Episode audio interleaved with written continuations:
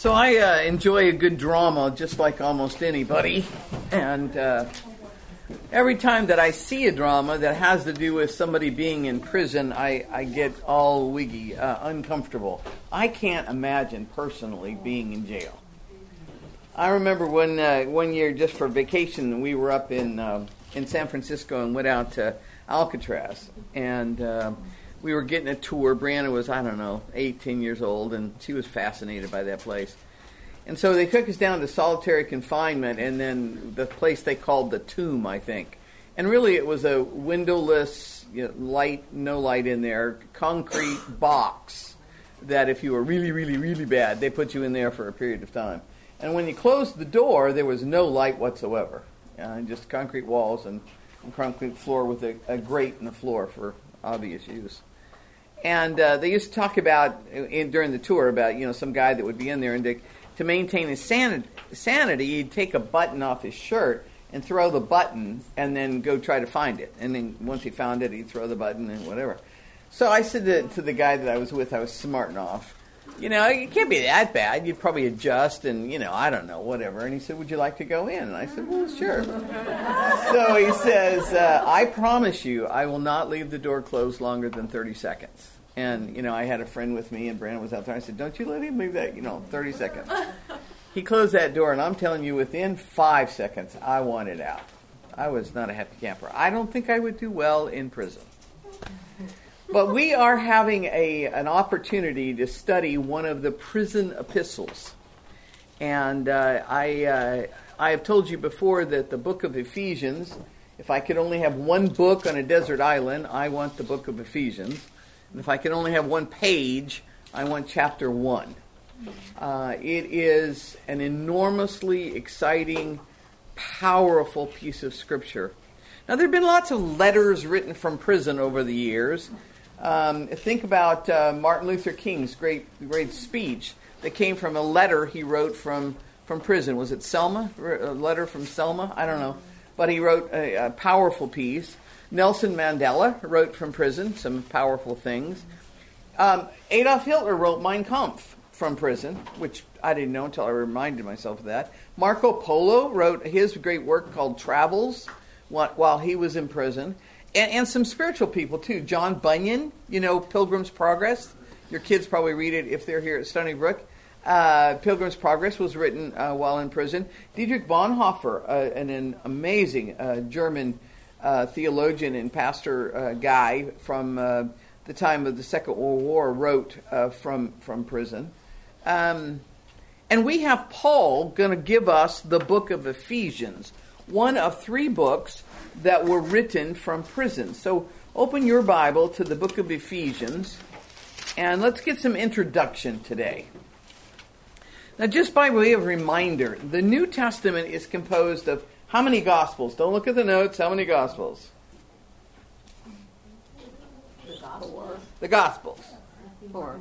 We're looking for four. The number of fingers that you should have up are four. Um, Matthew, Mark, Luke, and John. Now, Luke wrote one other book, the only history book in the New Testament, which is that? Acts. Acts, the book of Acts. So Luke wrote the Gospel of Luke and the book of uh, history, which is Acts. And then we have a series of, of letters. We call them epistles.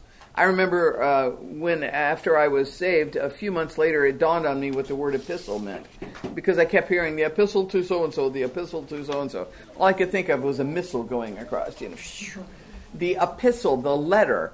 So there are, there are a series of letters in our New Testament. What we see as the book of, for example, Colossians is a letter to the church at Colossae. So we see the book of, of Philemon. It's an actual letter to a man named Philemon. The trick is to figure out is Colossae a person or a place? But they're letters. The only other book in the New Testament that's not a letter is what? Last book of the New Testament, the book of Revelation. So, so we have four Gospels, one history book, a bunch of letters, and then the book of Revelation. Now, the letters are divided into to several groups. Paul, for sure, wrote the most. I believe he wrote 14 of them. I'll tell you in a minute why, why I say it that way. But then there are others. So, So uh, James wrote a book. We know the book of James. We know Peter wrote two books, First and Second Peter. We know John, same one who wrote the Gospel of John, he wrote three epistles: First John, Second John, Third John. He also wrote the book of Revelation. So he wrote five books. So next to Paul, he's the most prolific writer in the New Testament. Have I lost anybody? We're all good? Everybody's following me? So now let's go back to the letters. Oh, and I forgot Jude. He wrote one book. Um, so now we have 14 letters left if you were looking at the table of contents in your in the in front of your Bible. And and they range from the book of Romans all the way to the book of Titus and then the next book is Hebrews. There's some question about whether Paul wrote Hebrews. I think he did. It's a wonderful discussion. We'll have it some other time. But I think Hebrews adds to his list of 13 other letters. So the book of Romans is a letter from Paul written to the church in, guess? Rome. Rome. The hard. Uh, first and Second Corinthians is a place called Corinth, and he wrote probably four or five or six letters to them, but we have two of them in our Bible. And, and, and so it goes. So when we get to the book of Ephesians, okay, go for it, guys. Where is this letter written to? Ephesus. The church at Ephesus.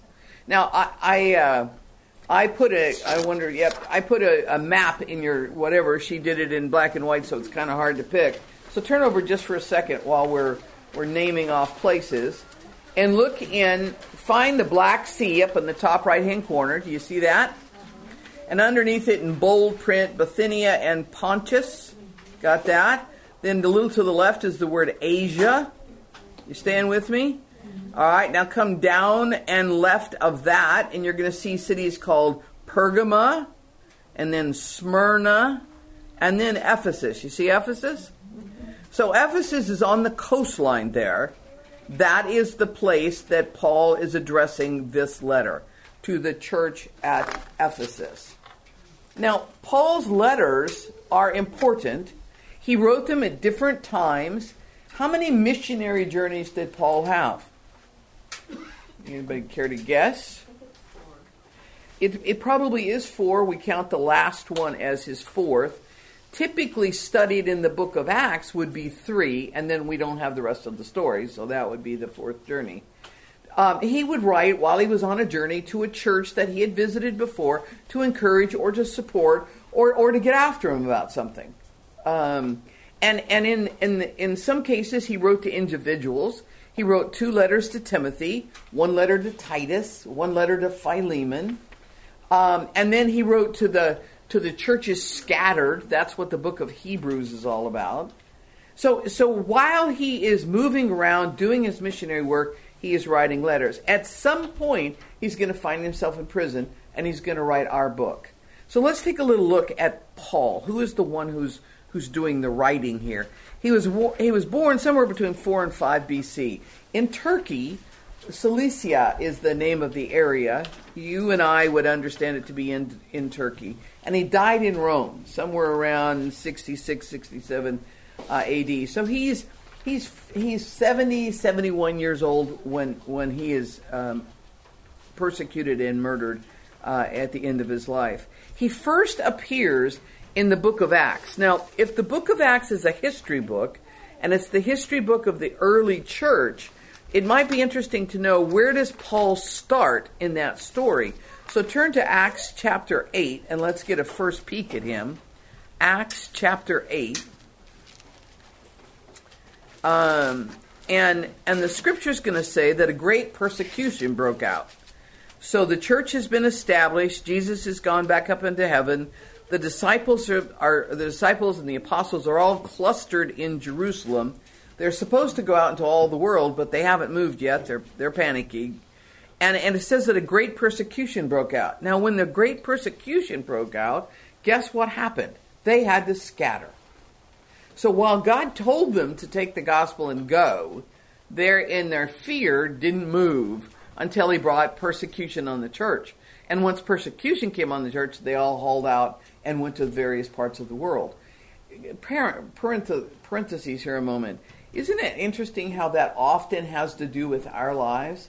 We don't do anything until God brings a little something in our life, a little, a little, a little, mm, a little, a little goad, a little.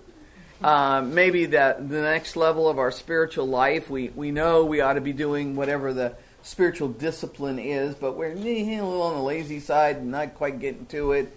And then, lo and behold, something happens in our lives that grabs our attention. Very often, it's something negative and then we go oh and and it moves us to that next level to the next place to the next season. Well that's exactly what's happening here. The church is having a gayo time in, in jerusalem. I mean they're paul peter p- preaches one day 3000 get saved another day 5000 get saved. The church is being uh, added to every single day. It's growing like whatever. Everything's wonderful and yet they're not doing what they're supposed to be doing in spreading the gospel, and so he brings persecution. And it says that godly men uh, had buried Stephen. Stephen was one of the leaders in the church and, and mourned for him, verse 2. Verse 3 But Saul began to destroy the church. He was going from house to house. He dragged off both men and women, and, and he put them in prison. That's Saul. Saul is Paul. His name is going to get changed, uh, but his, his first uh, real appearance on the scene happens because he's part of this great persecution. Now, um, we get lots of details about Paul's life, but they're in various places. So we get a bunch of the details about his life in Philemon, or excuse me, in Philippians. Go to the book of Philippians, chapter three. This is a Bible study, so we turn in our Bible if you're using an electronic version, that's cheating, but it's okay. Chapter 3, verses 5 and 6, he gives us a little head, heads up. He says um, in the middle of verse uh, 4 if someone thinks they have reasons to put confidence in the flesh, I have a lot more. If you want to boast, I'll boast. He said, Your spiritual pedigree is what he's referring to. I, I was circumcised on the eighth day of the people of Israel. I'm a Jew of the tribe of Benjamin, a Hebrew of Hebrews. If you want to talk about whether or not you're in the clan, you betcha I am. Now let's go to the next level and talk about my my academic, my spiritual academic uh, pedigree. In regard to the law, I'm a Pharisee. Now, a Pharisee in our world is a negative term.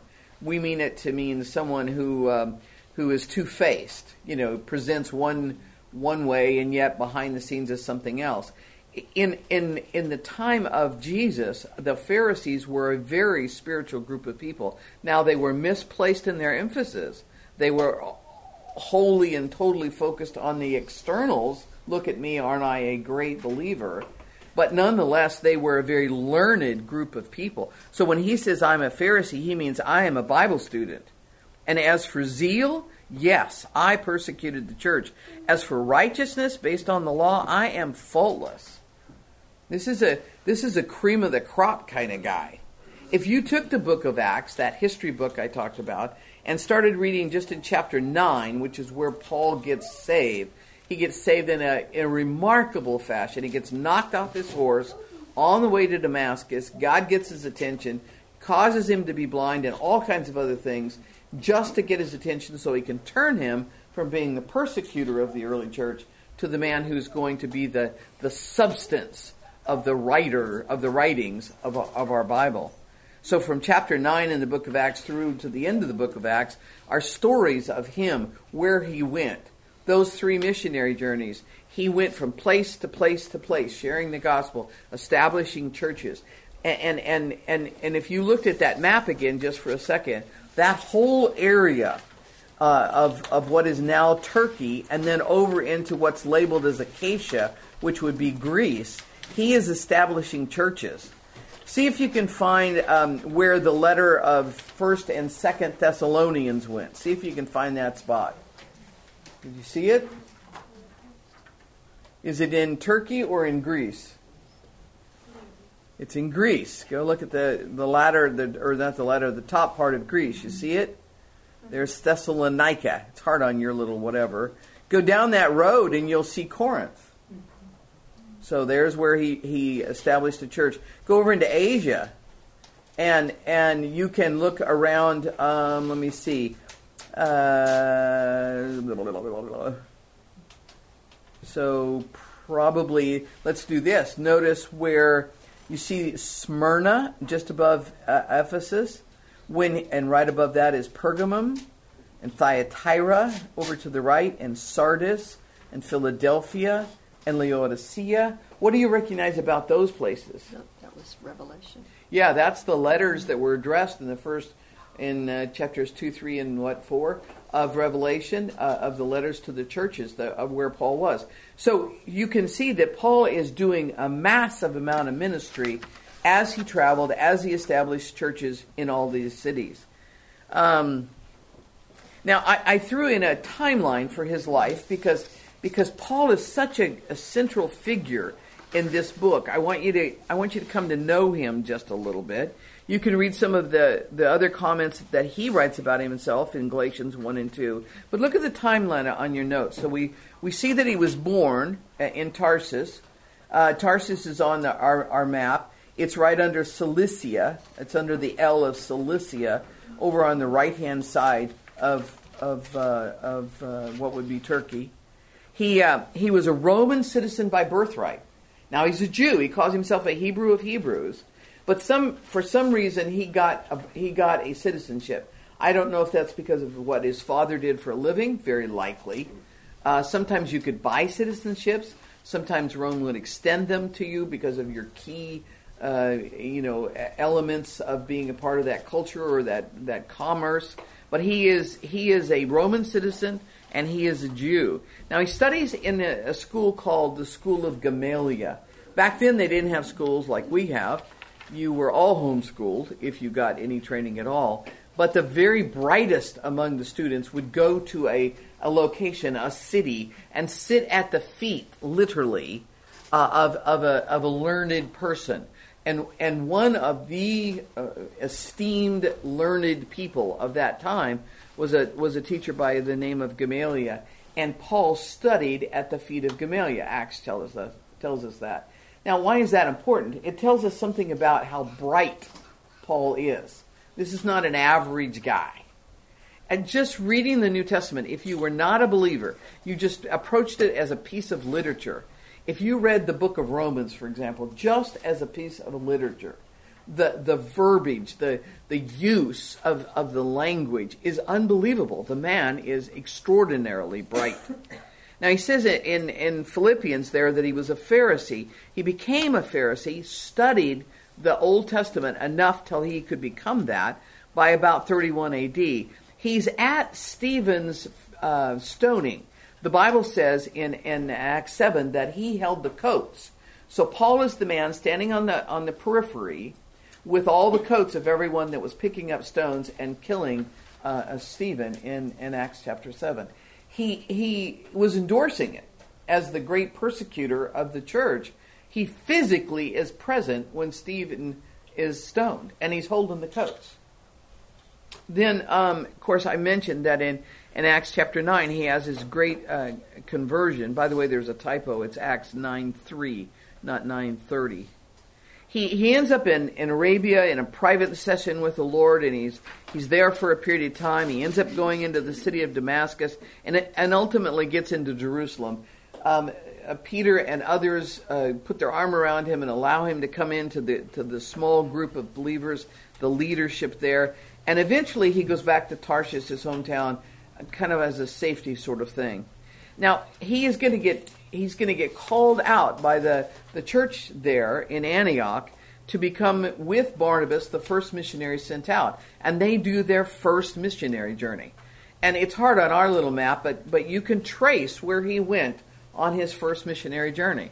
And you can see which churches he established and, and so on. Then there's a second missionary journey. He doesn't go with Barnabas, he goes with Silas the second time. And he goes back to some of the same places and then adds some things to that to that wandering, and then a third missionary journey as well. Somewhere at the end of the third missionary journey, and we pick it up at the last chapters of the book of Acts, Paul is is going to be arrested, and he is going to be sent to Caesarea. So Caesarea is on is on the seaside of, of Israel. If you've ever, ever been to Israel and you land in Tel Aviv and you head to the water, you're heading towards the Mediterranean. You're, you're just you're just south of Caesarea. It was a major uh, city port, or major harbor and a major port city, and and he was arrested and sent to Caesarea and imprisoned there for a couple of years. They never put him on trial. He just he he met before a guy by the name of Felix and, and then a guy by the name of Festus, and and and they're questioning him and and so on.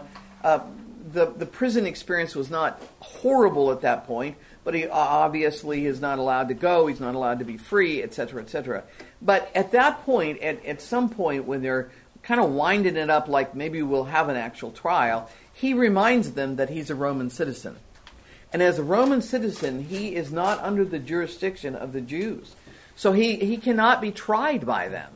So it's like his trump card. It's like your passport when you're traveling in foreign countries you're about to be arrested for something, you pull out your American passport.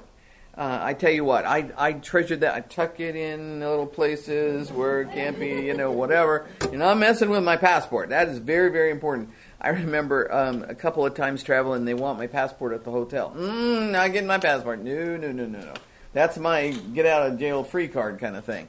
Well, in, in that day, you, you pulled out your, well, I am a Roman citizen. And what that meant is there were certain rights afforded him that were not rights under other cultures or under other uh, uh, you know nations or countries. And so suddenly the the the the, the non-trial trial in Caesarea has to cease, and he has to be transported to Rome for a for a real trial.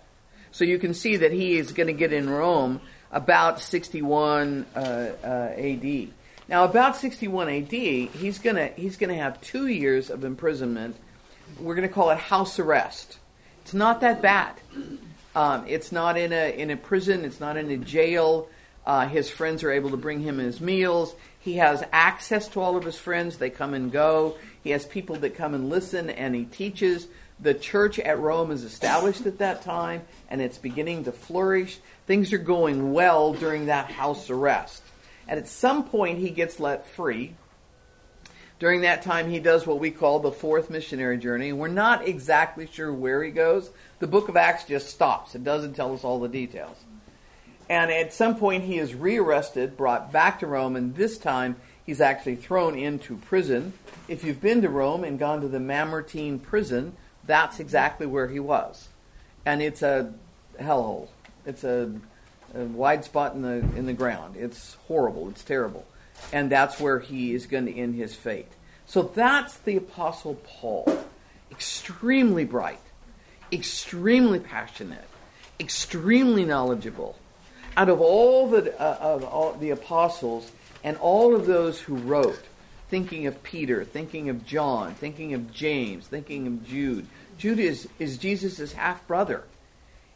Paul is by far the, the more articulate, the, the deeper thinker, the, the passionate one of the bunch.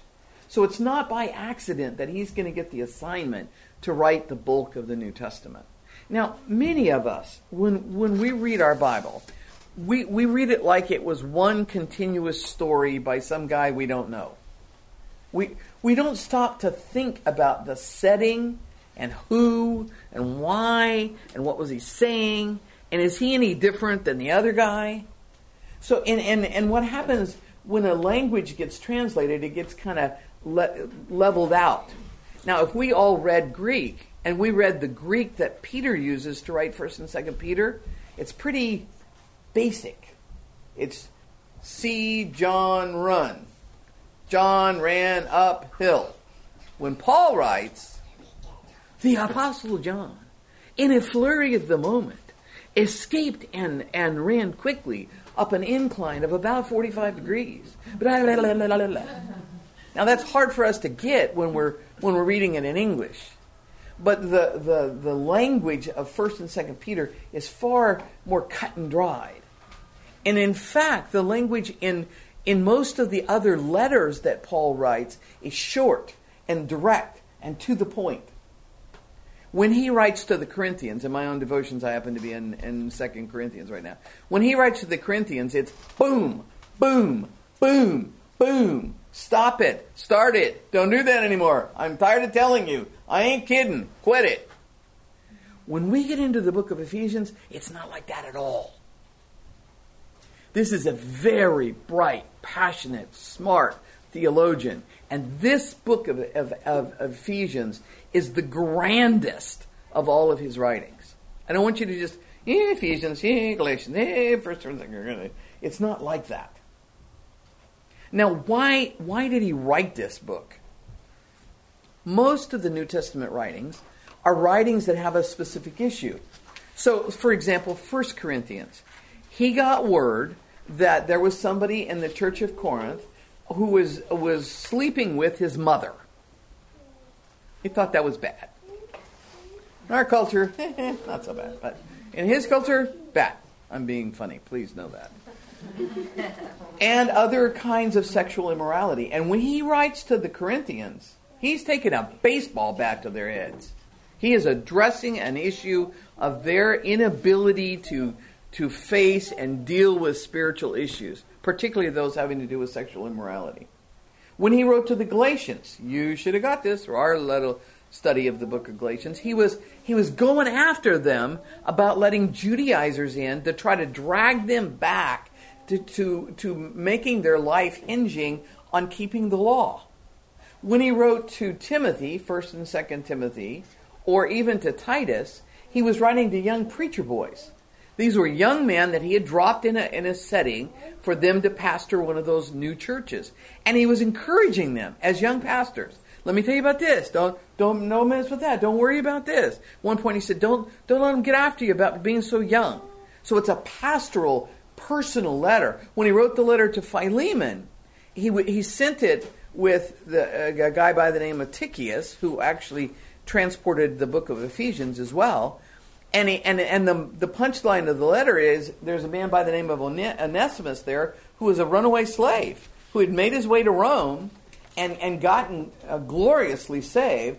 And now Paul says, nope, you got to go back to Philemon and make it right. It's a personal letter about forgiveness and receiving back this, this slave. So, so much of his letters are either to a church, there's an issue, or to a person, there's something he wants to talk about. Specifically, the book of Ephesians is the exception. The book of Ephesians is not a letter to the church at Ephesus ragging on them for something, nor is it a pastoral, practical, um, you know, he gets practical in the second half of the book, but but it's nor is it a very do this, don't do that kind of kind of book. Instead, he wants to stop. He wants to say, "Wait a minute, everybody, lift your head up a minute."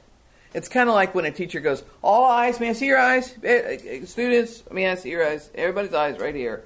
You know, it's one of those. It's I've really got to share with you some of the grander themes associated with becoming a believer in Jesus Christ. So, so Ephesians is not a written response to something; it's more of a, a, flowing out of Him, and and he and it doesn't read like a letter. If you read Philippians or or or even Colossians, they read like a letter. Dear church at Colossae, uh, grace to you. That's good. Now let's get to the issue. Da da da da. Now let me give you some practical applications of that. Da da da. And the end of it says, "Love and kisses, Paul." Ephesians does not read like a letter. It almost reads like a poem or a hymn. That it's a creative, dynamic expression of what's in his soul, and he wants to pass that on to, to his readers. Um, he is in, in, in, revealing, if you will, the riches of divine mysteries. And, he, and he's very focused on what I'll call the grander themes. Um, now, the letter was carried by a guy by the name of Tychicus. Tychicus, rather. Um, he is referred to in Ephesians 6 as a, as a faithful minister in the Lord. So while he's in Rome, there are people coming and going, including people that have leadership in the early church. And one of them is this guy known as Tychicus. And, and he is going to take three letters. He's going to take the letter of Ephesians back to the church at Ephesus. He's going to take the, the, the book of Colossians. It's a letter to the church at Colossae. And he's going to take that, that letter to Philemon. who was the owner of that slave. Now, Onesimus is going to go with them, and they're going to travel to Asia Minor. It would have taken, you know, weeks. And, and in his possession is a literal scroll. So, so don't think email. It didn't go bleep, bleep, bleep, and they got it. He, by, by either his own hand, and he tells you when he writes in his own hand, generally he dictated to a, to a, a someone called an amanuensis, a secretary. So Paul's sitting in house arrest, dictating these letters. Someone's writing them out on papyrus or a scroll. Tychicus is going to put them in his backpack, uh, backpack, and he's going to make a trip and deliver them to the churches that, that he's supposed to, or to the person. And so those two years that he spent in Caesarea without a trial, he then goes to Rome, spends another two years under house arrest there, and ultimately uh, is set free for a period of time, and then and spends the last months or maybe a year or so in the Mamertine prison. So that's how the letter, you know, gets there. Uh, we've already stated it was about 62 AD. Ephesus. Let me tell you about the city of Ephesus. Ephesus was known then as one of the seven wonders of the ancient world. This is a big deal city. Lots of the other places where, where we hear about them, they're just wide spots on the road. Almost all of them are on a on a on a, a commerce road. There are, there's a road where travel happens for for selling things. But Ephesus is a seaport. So when you get home or in the back of your famous Bible or go online, you can see an actual map of Asia Minor and you can see where Ephesus was. It was a seaport, a major seaport, not not a small one, a large one. And it was it was uh, considered, as I said, one of the the seven wonders of the ancient world. One of the reasons it was considered that was its commerce. Lots of buying and selling. Lots of lots of raw materials going out, lots of products coming in and so on. But the other reason it was such a famous city was it had high culture. And part of that culture was the temple of Artemis. Now, uh, Artemis uh, is, the, uh, is the Greek name, uh, Diana is the Roman name. It was the goddess of fertility. So if you, if you either were feeling that direction or were hoping to become pregnant or had activities in that direction, it all centered around this temple. So while it's a great city for commerce, it's known in, in it had a library, a, a massive library, and some other things, but it also had this major temple. And, and as the fertility god, she was very popular among the people. Now, Paul, when he's on his second missionary journey, he visits Ephesus for a little short period of time. But on his third missionary journey, he goes there and he actually stays three full years. This is the longest he's in one place. He gets to know the Ephesians in a way that he doesn't know any other of his churches. You spend three years every day talking, fellowshipping, being with people. After a while, you have a, a relationship with them and them with he. So he's preaching, he's teaching on an ongoing basis in people's homes, in small group meetings, and when they gathered as a, as a large church. So um, you may find a couple of other people that are associated with Paul in this church at Ephesus. One, uh, one couple is Priscilla and Aquila. You remember those names? Anybody? Priscilla and Aquila. What fascinates me is that w- when they're mentioned, Priscilla's name, at least four of the times, is, is said before her husband's name. And if you remember when we talked about uh, Martha, Mary, and her brother Lazarus, whose name generally comes out first?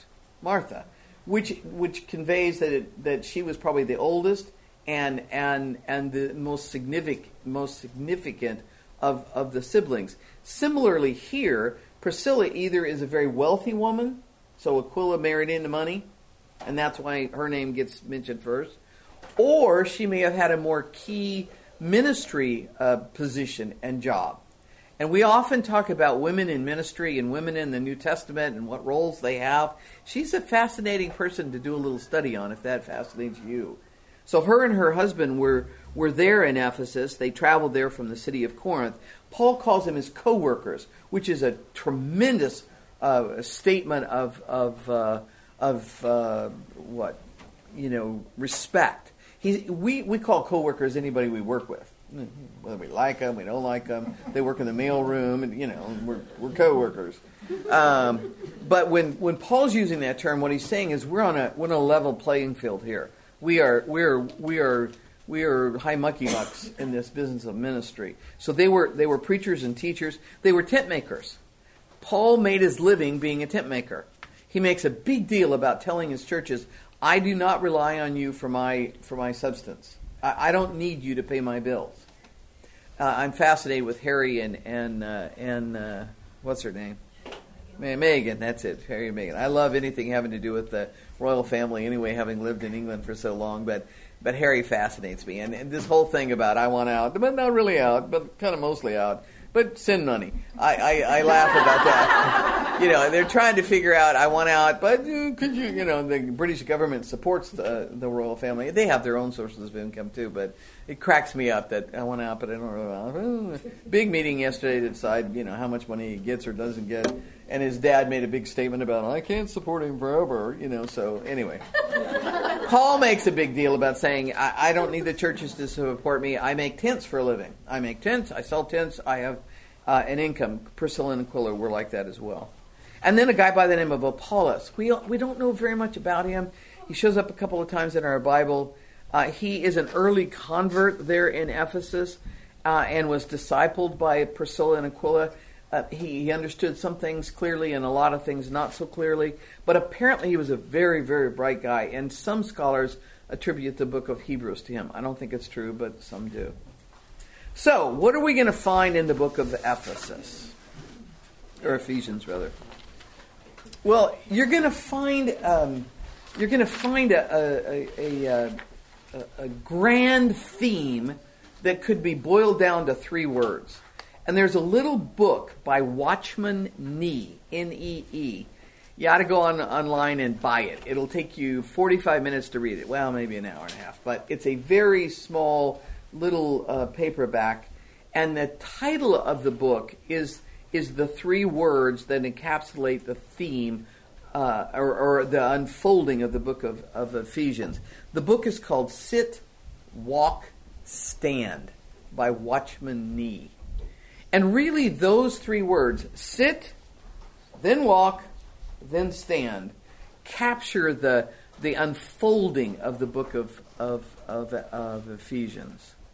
And, and if you have your Bible open, let's go back to Ephesians chapter 1 now. All that was a grand introduction. And now we're going to spend an hour and a half on the first. No, just kidding. But look at chapter 1 and verse number 3. We're going to get into chapter 1 in some detail next week, but it says, Grace, uh, excuse me, verse 3 Praise be to the God and Father of our Lord Jesus Christ, who has blessed us in heavenly realms with every spiritual blessing in Christ. He's going to make a case that everything that flows out of the believer comes from their position in Christ. In Christ, I have this. In Christ, I know this. In Christ, I am assured of this. In Christ, I, I can stand on these principles. I am in Christ. I have tucked myself into Him. I, like a kid tucks themselves into a, to their parents when they're fearful, we tuck ourselves, we, we sit in Christ. And that, and, that, and that position gives us comfort and encouragement and direction and purpose. So sit in Christ. And then we walk. Once we're so comfortable in who we are and what we are and what we're supposed to be doing, we look at chapter 4 and verse number 1, and we get this concept of walking. He says, As a prisoner for the Lord, then, I urge you to live, and many of your translations say walk, to walk a life worthy of the calling you have received.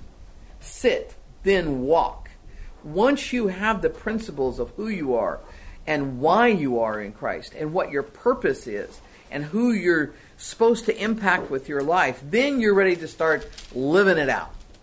And you're going to live it in a way that's worthy of the calling you have received.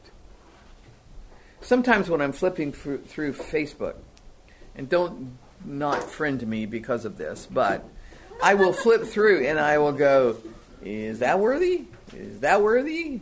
Is that worthy? And, and, uh, on my own accounts as well. See, the standard for a believer is pretty high. It's supposed to be worthy of the calling, the choices we make in life, the things we do, the activities we participate in, the people we hang with. It's supposed to be worthy of a pretty high calling. And then the third word, then we stand. Look at chapter 6. He says, you know, having having done everything to to to put on the armor of God, to to deal with struggles and and the attacks of Satan. And in verse number 14 he said, when you've done all those things, you put on the full armor of God. Verse 13 so that when the day of evil comes, you may be able to stand your ground. And after you've done everything, to stand. Stand firm then. So sit, walk, and then stand. Stand for what you know to be true. Stand for God. Be ready to give an answer. Don't, don't hide in the background. So sit, walk, stand. Now, the book itself can get divided into two sections. Chapters 1, 2, and 3 are dealing with these very lofty theological truths. Now, don't think dry. Don't think, oh, you know, we're going to talk about the consubstantiation and transubstantiation of the New Testament. It's not dry stuff, but it is lofty. Things like grace and spiritual adoption and the sovereignty of God, how God made us alive, what we're supposed to do with that life. All that is part of those first three chapters. Then we get into a, much more practical section, chapters 4, 5, and 6. And he's going to talk about, in light of that, how do you walk? How do you live? Four, chapter 4, verse 1, it says, live it in your notes, it's a typo. 4, 1. How to walk in accordance with that calling. And then if you if you want to see the underpinning for the whole book of Ephesians, it's the concept that we as a as as a group, as a people group, the church at Ephesus specifically, and now the church at large, is to live as a community. There is to be unity. Now, unity doesn't mean we agree on every point. If you and I got together and we had a conversation about current day politics, I'm in a suspicion in a room like us, there would be differing opinions. Okay. But there should be a sense of unification as believers. We should be able to have conversations, talk about it, and walk out of the room with nothing stuck in, in our back. Pick a theological topic. We should be able to do the same thing. Whether we believe in, in uh, the premillennial return of Christ or the postmillennial, before the tribulation, after the tribulation, we should be able to be in a room of believers and have a conversation about the return of Christ without screaming, hollering, breaking fellowship. And pick a, a boatload of other topics. Is is uh, is uh, what would be another one? How you baptize, whether you get sprinkled with a few drops of water or dunked. Are we going to have a discussion about that? Good. Can that discussion be substantive? Yes. Should you have a position, a biblical position, and evidence of your position? Sure. But at the end of the day, if the person sitting across from you has a differing perspective, can we not deal in unity and say, mm, Celine, I'm not quite with you on that one. Let's let's have another discussion. I'll do a little more reading. You do a little more reading, or I'm just going to agree to disagree. You you had a really really thoughtful approach, and and I have one, and we're just going to disagree on it because it's not it's not a big deal. Now there are some big deals. We're not doing that over is Jesus Jesus. We're not we're not we're not we're not saying there's all roads to heaven. There are not all roads to heaven. John chapter 1. You know? John chapter 14. When you have a conversation with someone of another faith, and they go, well, you know you know, it's all going to come together at the end. No. Now you don't have to be obnoxious. You don't have to be in their face. You can be loving and kind and have a conversation. But I'm saying in the pursuit of unity, it doesn't mean everything gets washed out. It just means we can have reasonable, thoughtful conversations. But as believers, there is a sense of unity. When when a when a believer or a church gets in trouble, a, a pastor does a nana. We're we're not we're not we're not, we're called to not go. Oh well, I always knew he was so you know. I'm not surprised. Are you kidding? That's a member of our family. We need to pray for them and pray for their church, pray for their whatever. Well, you know, I always thought they were a little whatever done. No. We take no delight when there's a failure or a hurt in someone else. Unity is the, eh, and if you flip through this book, you can look at it. Look at chapter 2, verse 14. He, he evokes his plan for them as two different groups, the Jews and the Gentiles, for he himself is our peace, who has made the two groups, the Jews and the Gentiles, one. And he's destroyed the barrier, the dividing wall of hostility. He doesn't want the Jews and Gentiles in the church at Ephesus to be screaming and hollering at each other. He wants that wall broken down. Look at chapter 4 in verse numbers uh, 3 and 4. He's now talking about that there is one Lord and one faith and one baptism. It's interesting, the night I agreed to get baptized, the pastor happened to be preaching on, on this actual verse, and I remember it very clearly. If there was one Lord and one faith, then yeah, baptism is kind of important, and I ought to get baptized you know, I was baptized as a child in the Catholic Church, but I had no faith associated with it. It was not an expression of what had happened in my heart. Baptism, biblical baptism, is an outward sign of what happened in your heart. So I'll put a little plug in there. If you are a believer in Jesus Christ, there's a time and a place when you put your, your faith and trust in Him, repented of your sins, and made Him Lord of your life, then from that moment forward, there should have been a baptism. You said, well, I don't know, it's a little showy. I know, that's exactly why I resisted it because in my Catholic background, everything was a show, everything was external. And suddenly I had something in my heart that was real, and I knew it was real. And so I didn't want to get involved in a uh, showy thing. But I'm telling you, the Bible teaches it as a first step of obedience. But he says we got one Lord, one faith, one baptism. He repeats that one body concept later in that chapter. Look at verse 25.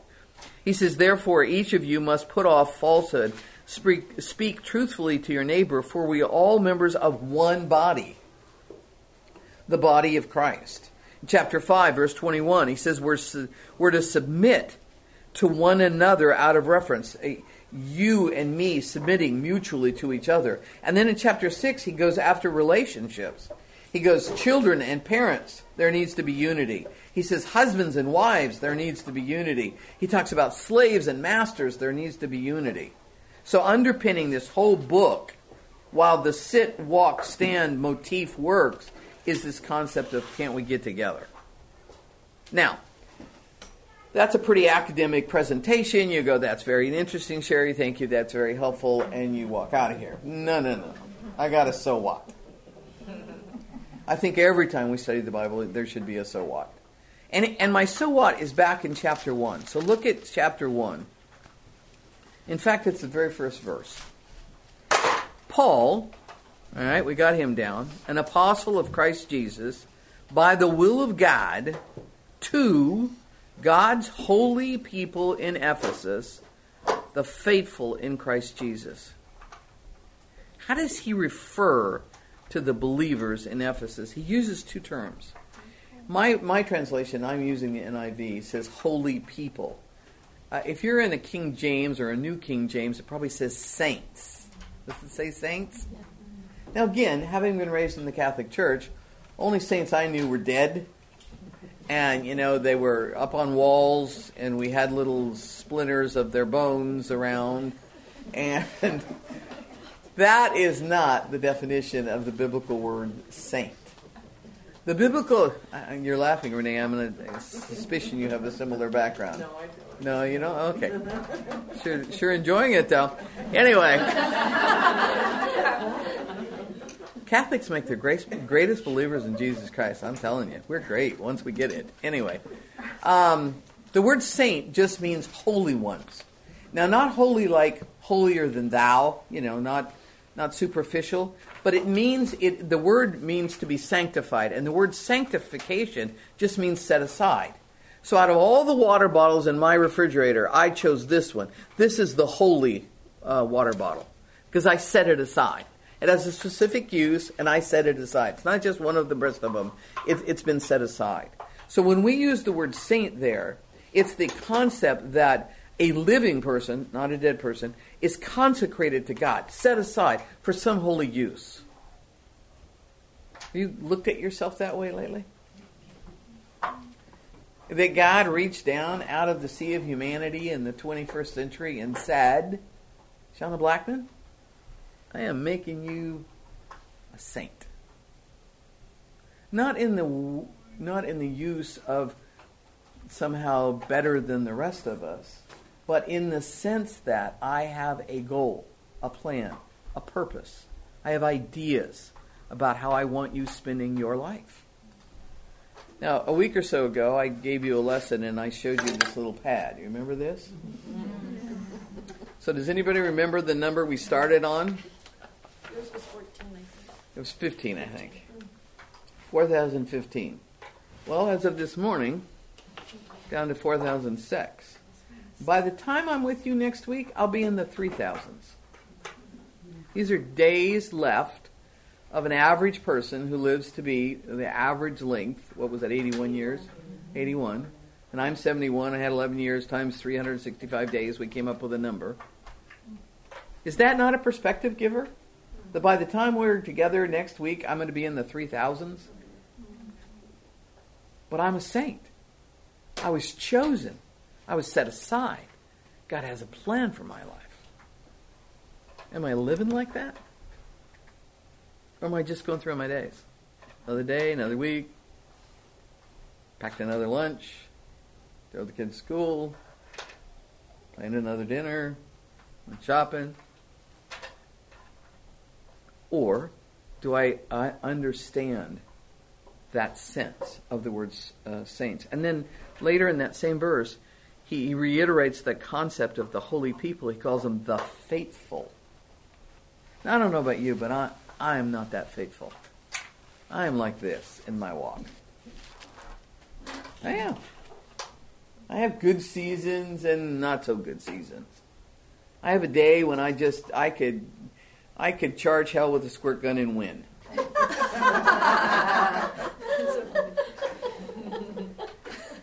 but I have other days that I don't invite Christ to be a part of much of my day. I get distracted easy. I am consumed with self. I suspicion I'm not the only one that these are true statements about. But God looks at me and, and calls me faithful in the sense of the expectation that I remain faithful, firm, consistent, deliberate. What I believe should make a difference in how I live. And when it does, I'm faithful. So my question to all of you today is how are you doing? As we get started in the book of, of Ephesians, holy, set aside, saints, where the expectation is faithfulness. How are we doing? I'll leave you to that to answer yourself. Let's pray. Lord Jesus, I uh, I am grateful for the book of Ephesians and the incredible focus on sitting in truths in you, learning to walk, and then able to stand. Help us to understand what you were using Paul to say to the church at Ephesus and, and say it to us so we could live up to this expectation of being saints who are faithful. I pray this in Jesus' name. Amen. Now, before you move, I, I want to say something a little on the serious side. I felt compelled this morning, so I want to I want to share it. You know, it's possible that somebody's sitting here. You, you're coming to, to Bible study, and you came maybe out of an interest. Your kid is at Stony Brook, and they're learning a lot of Bible, and it seemed like a good thing, or maybe a friend brought you. But if I were to if I were to get kind of personal with you and look you right in the eyeball and and ask the question, is there a time and a place when you personally re- returned the, the, the, the gaze of Christ by responding and putting your faith and your trust and your commitment in Him as your personal Lord and Savior? If you would look at me and say, well, no, Sherry, I was raised this, went to church there, been going to this. You know, I hit I hit my church every week, but if you can't answer that question with a definitive yes, if you don't know for certain that if if something tragic happened today or the Lord were to return, that you would spend all eternity in heaven with Christ, please don't keep going through the motions. I'm in my office after Bible study, everybody's gone, nobody will know. Go sneak over to the office and say, I'd like to spend a moment with Sherry, and come in and let me help you get to a place where you can answer that question with an unequivocal yes. Because that's the cry of my heart. That no one would come and hear all about Ephesians, but not know about our Savior. So please don't go home. Don't go get in your car without a sense of, of assurance. Because it's a small and, and easy and, and, and, and free moment to, to get you there. All right, you're dismissed.